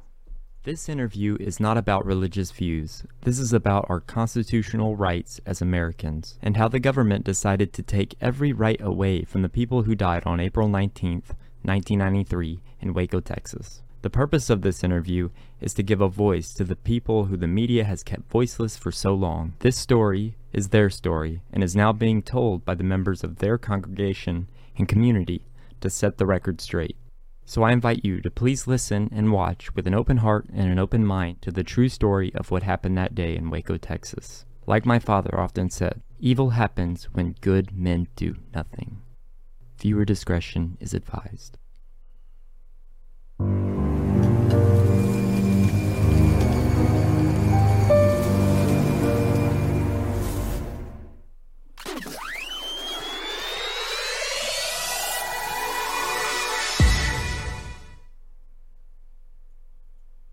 I believe in the flat earth. it's not a theory. And I remember Robert Skiba had some fantastic videos and teachings. I've always is wanted to meet your dad, but I get to meet his son. Praise God. I'm so honored. Praise God. And when I saw your name on my phone, I thought Robert Skiba first thing. Brought tears to my eyes. Really? Yes, because I really loved what your dad taught and how he taught. Anyway, Peter. Yes. Come and meet Jeremiah. Remember I told you about Robert Skiba, the guy that was teaching about the flat earth in Dallas area? Now I remember, yes. This is That's his my son. dad. Good to meet you. Very nice to meet you. Awesome. Yeah, his dad taught about the flat earth, the Nephilim. Right. He was a believer. Okay. Very good. Kept the feasts. Right. Right. Yeah, it was, it was really good. He Okay. was really a good teacher too. Well, whatever you want to do with this subject here, I'm for it. The thing that blows my mind is this could have easily happened to me. This year? Yeah. Yeah, this was cancel culture at their best. Oh yeah. Yeah, they, they, they massacred these people. And uh, they had reason to do it because David Koresh was going to expose their human trafficking, their gun running, cocaine processing, and their pedophilia that was going on on this property while he was gone. But they switched it around to make it look like he was the, you know, they demonized him. Yeah. And so um, Bill Clinton and Jeb Bush, I mean, if you look at this banner up here, Yeah. they're the ones that were recruited by George Bush Sr. to manufacture guns and to send them down to the Contras. And the Contras were um, paying with cocaine paste and um, women and children. Wow. They were bringing them up here because they were wanting to use Mount Carmel as a as a church front for Mhm. their, you know, Their operation. their operation. Now, George Roden, the son of the founders of Ben and Lois Roden, who founded the Branch Davidian Seventh day Adventist Church here and owned the property, he was the last remaining trustee after his parents died. He was recruited by Jeb and Bill Clinton because he ran for president in 1976 under the Democratic Party. He didn't make it to the primaries, but he got to know the Democratic Party. You know the big wigs and Yeah, the bigwigs and all that, and the Bushes. No, the Clintons and the Bushes. Now, the property next door to us is a 3,000 acre ranch that's next to a 2,700 acre ranch, and we believe the Bushes owned the ranch next door. Wow. And when George Bush Sr. was land commissioner of Texas in 1970, he made sure that 2,700 acres were granted to build the Methodist Boys Ranch, a home for foster boys, next to this ranch here, next to the church property, which we had about a thousand acres at one time. So, um, what we find out what was going on next door, my neighbor tells me that he has a friend whose mother was asked to cater a homosexual party at the mansion next door. They have a mansion on that property. Yeah. With the, hidden in trees.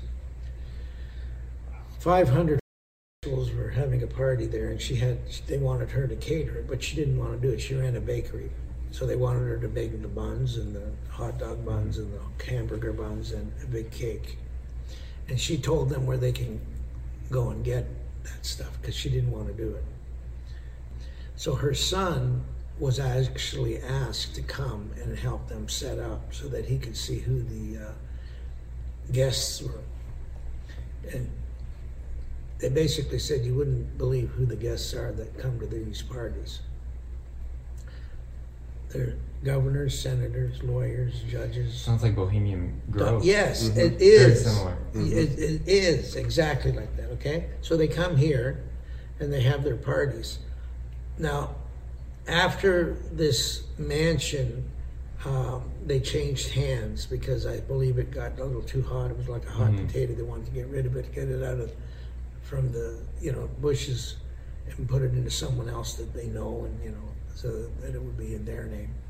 So. Um, we find out that they had to change out, they sold the mansion and 350 acres. And uh, when they did that, they had to change out the air conditioning units in the mansion. So my neighbor's, let's see, his, his niece married him. Okay, so he was his um, uncle in law, I guess he told him that when he was up on the second floor testing out the air conditioning, he found a huge uh, shower complex that you would find in an athletic, wow. you know, Yeah. place. Open showers, okay, but with glass walls. And he says, why would they have glass walls on a shower? Blackmail. And you, you got it. They were getting the guests drunk and drugged, put them in there, and they'd film them. And that's exactly so. It's like You know that Ep- I was just gonna say. you know that Epstein had to be in the, uh, in the wings here. Absolutely, yeah. Now that was 30 years ago. 30 years ago, this was going on. So um, when David Koresh comes back from living in Palestine, a wooded area, and he comes back on the property again, and George Roden ends up going to jail for contempt of court for two sentences, which is 180 days. he was able to get on the property and take it over again. But when he came on the property, he found evidence. He found 2,000 guns in crates with a thousand rounds of ammunition with each automatic rifle. And um, he um, found a cache of child pictures and tapes. And I believe he found holding cells for the women and children. And the pool here is really the basement cavity that was under a machine shop. And you can see the picture of it, it's in the banner here. And uh, he basically found all this evidence. He asked the local sheriff, Harwell, to come and get the evidence. He said, Yeah. the sheriff says, I can't touch any of that evidence. It's under federal jurisdiction. So, in other words, George Bush Sr., the head of the CIA, calls all the law enforcement in the area and he says, Leave all that evidence there. They wanted David Koresh to be their scapegoat. Yeah. And, and in uh, Waco Rules of Engagement, and I believe in Waco A New Revelation, you see Bill Clinton saying, We've got to cut the head off the snake. We've got to get rid of this David Koresh guy. He's killing women, molesting children, manufacturing guns, processing cocaine, Which is what they were doing. which is what they were doing, and they left the evidence here. Why would he say exactly what all the evidence that David Koresh found here? Yeah, See? unless he knew. Yeah, he knew. Of course, he knew. Now, here's another thing. There, are, there was, I should say, trading house power plants just down the road here. There's a lake called Trading House Lake. Okay. Bill Clinton, and I found this on Wikipedia. I found pictures of him he, during 1992, during his campaign. He came to Hallsburg, Texas, it says, uh, a village of 300 people, not 3,000 people, 300 people. And then he went to the power plants that only had about 10 employees there. Not a big campaign stop, right? Why Right. did he come? Yeah. Two miles away from Mount Carmel. I got this from the district attorney who represented me in a court case over the property. And he told me that Bill Clinton called the head of the police department, the sheriff department, and the Texas Rangers to meet him at the at the um, power plant with the district attorney. And he took them up on top of the power plant that overlooks Mount Carmel from a distance. He looked through his binoculars and he saw that all the houses on the property were torn down by David Koresh. And the building that they had, the machine shop, he tore that down. He even tore the church down. Now, I believe he tore down all these buildings because when he looked at the pictures and tapes, he saw that they were the children. Just a and bad even- symptom. And even sacrificing them. You know, we don't know what they did to them, but so he saw all this and he was upset, Mhm. to say the least. Yeah. And he felt that they desecrated church property, so he tore everything down. He didn't even, I don't even believe he used the lumber. Because it doesn't, the configuration of that building, I call it a hotel. They want to call it a compound, but it's not a compound, it was a hotel. The configuration and the size of the lumber that you would have to have, you couldn't get it out of these little cottages. And there was no metal that was from the metal building, that was the machine shop. So he didn't use any of that stuff. What did he do with it? He got rid of it because he, he felt it was desecrated. It had bad energy probably. It had bad. It, it- they were. It was cursed. Yeah. And so he, you know, was what he did with the basement. Though he made it into a pool. He purified it with water, and let his women and children swim in it freely. Wow. You know, it was symbolic that he was taking back. But the um, evidence that was here, what he did with the uh, child tapes, he had to burn them. Now, my neighbor remembers that when they came back, his father-in-law, Perry Jones, the one that got shot first at the door, he went over to say hi to uh, James. He says, "We're your neighbors again," because James has been living here most of his life, and so he was here even when the Branch Davidians first came here, when it was just the Davidians that were here. And uh, so he went over there and told him, he says, We're your neighbors again, but you'll never guess what we found. We found hundreds of pictures of children being. Mm-hmm. He said we had to get rid of all that stuff. We had to burn it. If, if they caught us with that, we would have been in jail. They would have thrown away the key. And that's why they left it. But he, David Koresh outsmarted them. He burned the pictures and tapes and he demilled the guns and made them into semi-automatic legal rifles that he was selling at gun shows. That's how he became a gun dealer. Yeah. He was not a gun dealer before. And that's probably how he made money. Just Well, he, yes, he needed to make money, but he had to get rid of those guns, 2,000 guns. What do you, you can't even give them away. Mm-hmm. You'll get arrested if you give them away, Yep. now, let alone sell them. So he demilled them. That's why, yes, he was manufacturing guns.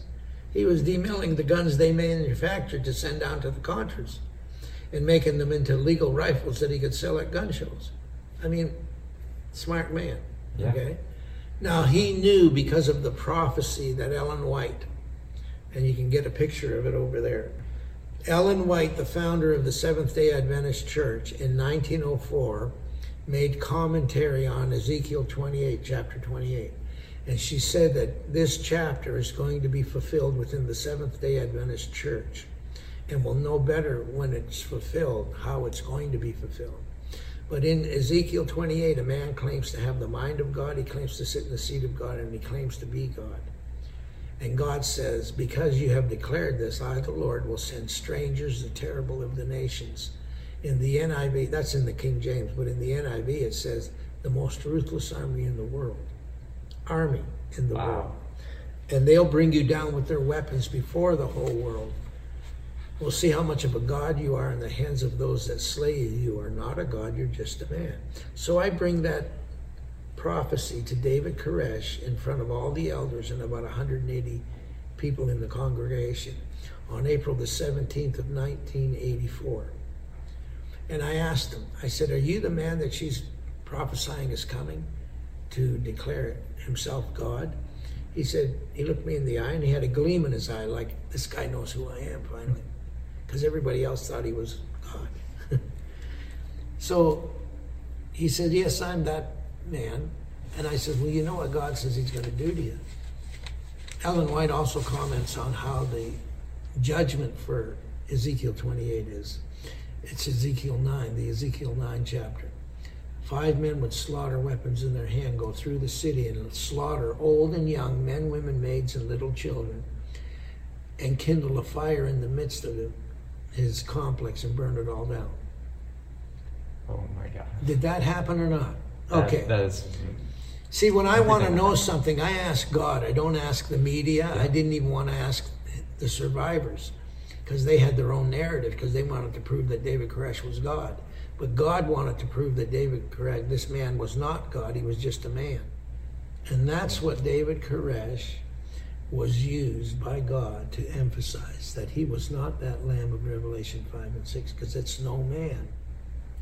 So when I brought this to David Koresh and he was listening and he was really accepting it, but then when I said to him, You're not the man, you know, you're just a man, you're not you're not God.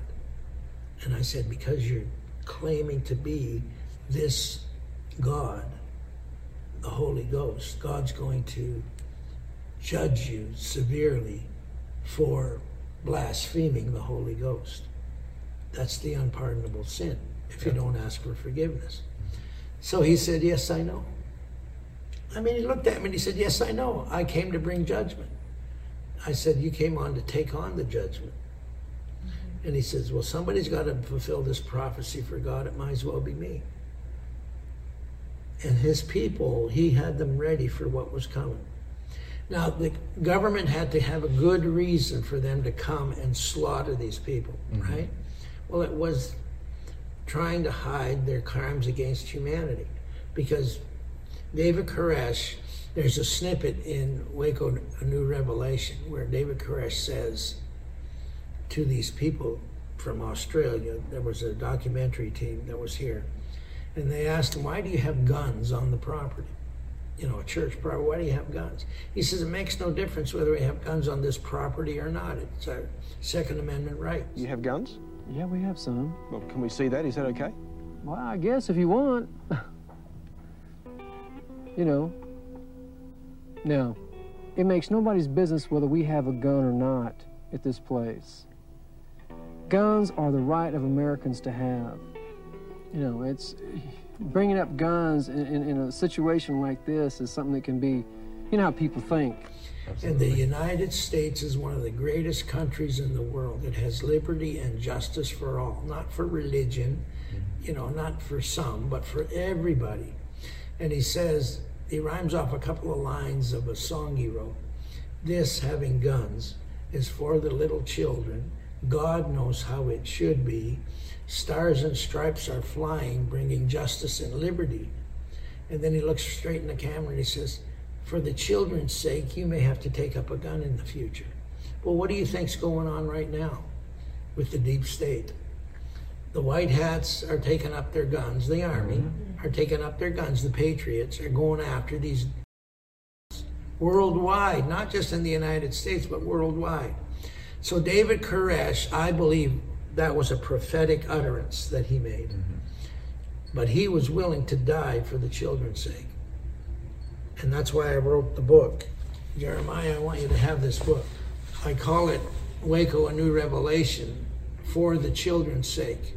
Why the deep state massacred David Koresh. This is why they did it, because for the children's sake, because he was standing up for the children. He wouldn't let his own children and his wives. I'm not condoning, you know, his sin, but God had to judge him as an apostate, because that's what the prophecy says. He's an apostate claiming to be God. Well, that's an apostasy, and it's blasphemy. And he had to commit that sin for God to judge him, according to the prophecy. So he committed sin. Yes, he was a sinner, but God used him as a sinner. Remember, Christ took on sin, and he used him to die in our stead so that we don't have to die eternally. But he died for us. Now, I'm not saying that David Koresh was Jesus Christ, no, but he understood the mind and heart of God to the point where he was willing to sacrifice himself and his people for God to be obedient. And God says, I don't want sacrifice, I want obedience. But he was willing to sacrifice himself to be obedient because that's what God asked him to do. Now, after I said that to him, I gave him, told him about the prophecy. He put his arm around my neck, turned around to the elders, looked them in the eye, and he said, This brother's teaching truth. You better believe him. So he was admitting to them that he wasn't God, he was just a man, and that he was going to be judged of God. But they didn't want to believe that because in their minds and hearts, they thought, He's our Messiah. Okay? So eh, from that day forward, because they didn't want to believe the truth that even David Koresh said Mhm. it was truth. Ellen White, they believed that she was their prophet, Seventh day Adventist prophet, prophetess, okay? And they didn't want to believe her either. They didn't want to believe me. After David Koresh says he's teaching truth, God gave David Koresh a strong delusion that he was the Lamb of Revelation 5 and 6 so that they would believe their own lie and he could judge them. And this is how he judged them. Because this was a judgment of God, and God wanted to show that judgment begins at the house of God. It began with God's own Son. You know, 2,000 years ago, he judged his own Son for us in our stead. So David Koresh was willing to die like God's Son died for us so that you and I would understand what the heck was going on with this pedophilia, the deep state 30 years ago. Not what we're finding out now. It's coming out now. Oh, yeah, the reawakening. Yeah, we're being awakened now. But what we really need to be awakened to is who the Holy Ghost is, who he was claiming to be. Anyway, that's what David Koresh was used of God to emphasize and to allow me to tell the truth about what really and truly happened here. So if you're willing, brother, to uh, get this out there, you'll be doing God God's will because that's what we need to do. You know, I wanted so much to go to one of his conferences, and he taught me about the flat Earth, and I it, he made it believable. You know what I'm saying? Yeah. And it according is. to the Bible. Yeah. According to Scripture, absolutely. And I've got all his videos. I mean, mm-hmm. you know, Really? I, I watch them. I watch them. Yes, it's a shame they killed him. Yeah. But who else? I, you know, I'm looking to see if they're going to try to kill me because of what I'm saying. God's protecting me. Yeah. I know. It, it, one other interesting detail, it's interesting to me, is that, and Charles can explain this, but between the date that he actually stood in the church in 1984 Yeah. and gave that prophecy to David and the other congregation members, the time period between that and the 51st day, right when the fire started, was exactly nine years to the day and to the hour. Even when he had ended the sermon, pastor ended the sermon, it was 1210. Exactly nine years later, it was 1210 when the fire started. So I think that was significant And too. nine is the number of judgment in Scripture. That's why it's Ezekiel 9, the Ezekiel 9 slaughter. And that's what this was, Ezekiel 9. And Ellen White, Victor Houteff, Ben Roden, you know, the spiritual leaders in the branch movement taught about that Ezekiel 9 slaughter. And David Koresh knew that he was going to be slaughtered, but he was willing to go through it. And so were the people with him. So, uh, I mean, that was just the craziest interview. And so after that great interview, and him telling his truth, um, Peter gave us a private tour, which was awesome. Thank you, Peter. And uh, to show the destruction of and what little remains of the compound, this is what really broke my heart to see what little was left. They massacred these people.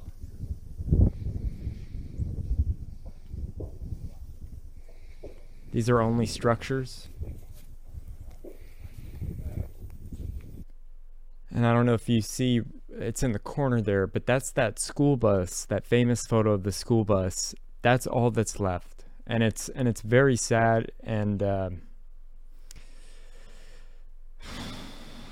it really tore at my heartstrings. So I want to pull up this last photo, and this is a, a QR code. If you're interested in getting a copy of that book that he gave me, um, or if you just want to show them some love and support and help them keep this historic place open, I would love to help them turn some some of their property into a museum or something because it needs to be a reminder to show the terrible and tyrannical acts the government did to take away the rights of American citizens who did nothing wrong. And so you know, I just want to put that out there and if you guys want that book or want to help support them, that's great. So I just that's all I got for the, for today's history. I want to hear your thoughts, Jake. Yeah, I just wanted to show some of these uh, slightly related memes to kind of wrap, wrap it all together. Uh, here's one. At least Democrats didn't separate children from their parents. Yeah. Uh, it's, it's Bill Clinton in front of Waco. Isn't that Here's amazing? Another one. That that that's the Go only ahead. thing that's left. That is the only thing that's left of that big building. wow. It's so sad. And I'm I'm ho- I hope you're Uh, you're gonna be here with me when we go out there. But I'll talk yeah, about I'd that really here in a like to be. Here's another one. Uh, Waco, Texas. U.S. There are children being harmed there. We must save them. Also, the U.S. government burning it to the ground. Windows XP failed successfully. Oh man. So yeah, that interview, man, how groundbreaking. I mean, there's probably no other media source that's going to give that guy a a, a sliver of Well- the light of day to get his story out there, and and you got a really good interview with him, and it's crazy he knew your dad as well. Yeah, I thought that was great. And and what's crazy is a week before that we had gone there or were invited there because we weren't supposed to be there. It was closed. Uh, Fox News was there, and they were kind of upset because Fox News took out all the important things that they wanted to get across. So I just wanted this to be their story, and I felt like it needed to be told as their truth and as the truth. Because it's a yeah they may have different beliefs than us but but you know they they do a lot of similar things. You know they believe a lot of the same things. And um, yeah one more cool thing is after our interview they invited us and the Skiba News Nation team uh, to be the only media on the grounds on the compound on their 30th anniversary, which would be April 19th, 2023. So there'll be trucks all down the road, and we will be inside the gate getting our exclusive interviews. And he is so excited about that. He kept asking me, Are you sure you're going to come? I was like, Yes, I'll be here. we'll try to get, we'll all try wow. to be here. So, yeah, that's that's all I got, and that's only part one. The part two and three, if there is a three, are going to be uh, a lot more eye opening because that's only scratching the surface. So that's all I got. Thank you. Jeremiah, I think that uh, interview really connects a lot of the dots, and that's what they were doing. What 35 years ago is what he said. Yeah, that was. What about today? Time. What is still mm-hmm. going on today? You know. Yeah, knocked down a lot of uh, lockdown. It, it, it was the first thing that that kind of exposed what the government was doing, and that's kind of what I said in the interview. It, it, it's just that was the first time in American history that anybody's seen anything like that. So now they're doing it with the hospitals, which we didn't put that in there, but um, that'll be maybe part two. Who knows? but you know, those are my opinions. Awesome, so, man. So you ready for some memes? Yeah, we got some. All right, meme me up.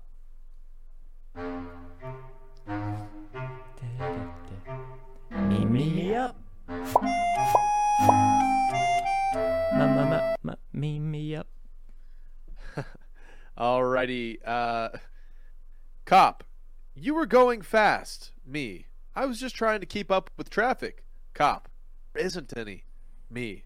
I know. That's how far behind I am. That's pretty funny.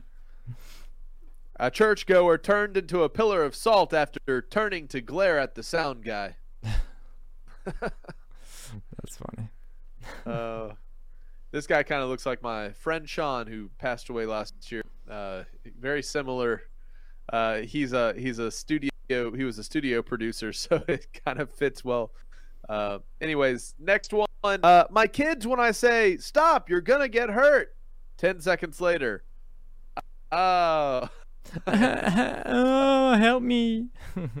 I warned them, you know. Uh, yep. I, am learning that as a parent. Uh, you had another kid. How many are you going to have? More than my enemies. oh, man. That's funny. Here's uh, just some good for the soul type stuff. Uh, when you have a oar in the water, right? Mm-hmm. And one is labeled faith, and on the other side you have another, and that one's labeled work. You know, obedience to God's commandments. If you, you know, move your faith oar, you're going to go in a circle. If you move just your obedience, your works or you're going to go in a circle. But according to the book of James, right, when you move both together, you can move forward. Uh, it's it's a uh, you know it's the narrow path. It's the walking out our faith and not just in our mind, but being those set apart people. And uh, here's another one. Thought y'all could use at least one happy post today. that is a happy, happy post. post. Yep. Be grateful every second you get to spend with people you love. Life is so precious. Hmm. And uh, Wait until somebody finds out the. Hold on, this isn't a funny one. It slipped over from our news segment. I won't read it, but uh, you get the picture. Uh, here's another one, good for the soul. Uh, Psalm 119, 115. I will meditate on your precepts and fix my eyes on your ways. And uh, it's, of course, this guy, like, he's got the headphones on and the TV going, and the book for sheep in his lap, and uh, you know the shepherd shouting over the hill, "Hey, sheep, hear my voice!" Says, "I wonder why I don't hear from the shepherd anymore." wow. Yeah. Good lesson. Yep. Uh, here we have the sigil of Lucifer, Oh. and isn't it interesting how it looks a little familiar to something we're taught uh, according to the globular model? now I get it. That's funny. Here's a Star Trek meme. Thank you for teaching me the word plethora. It means a lot. Plethora. It's a fun word to say. Plethora. All right, we uh, we have this here right now. They're arguing over who lost keys. it's a couple in a car, like looking around, and their keys are in the door. That's awesome. Oh, it's all good, guys. They finally found the link to all the Mm. myocarditis. The blood.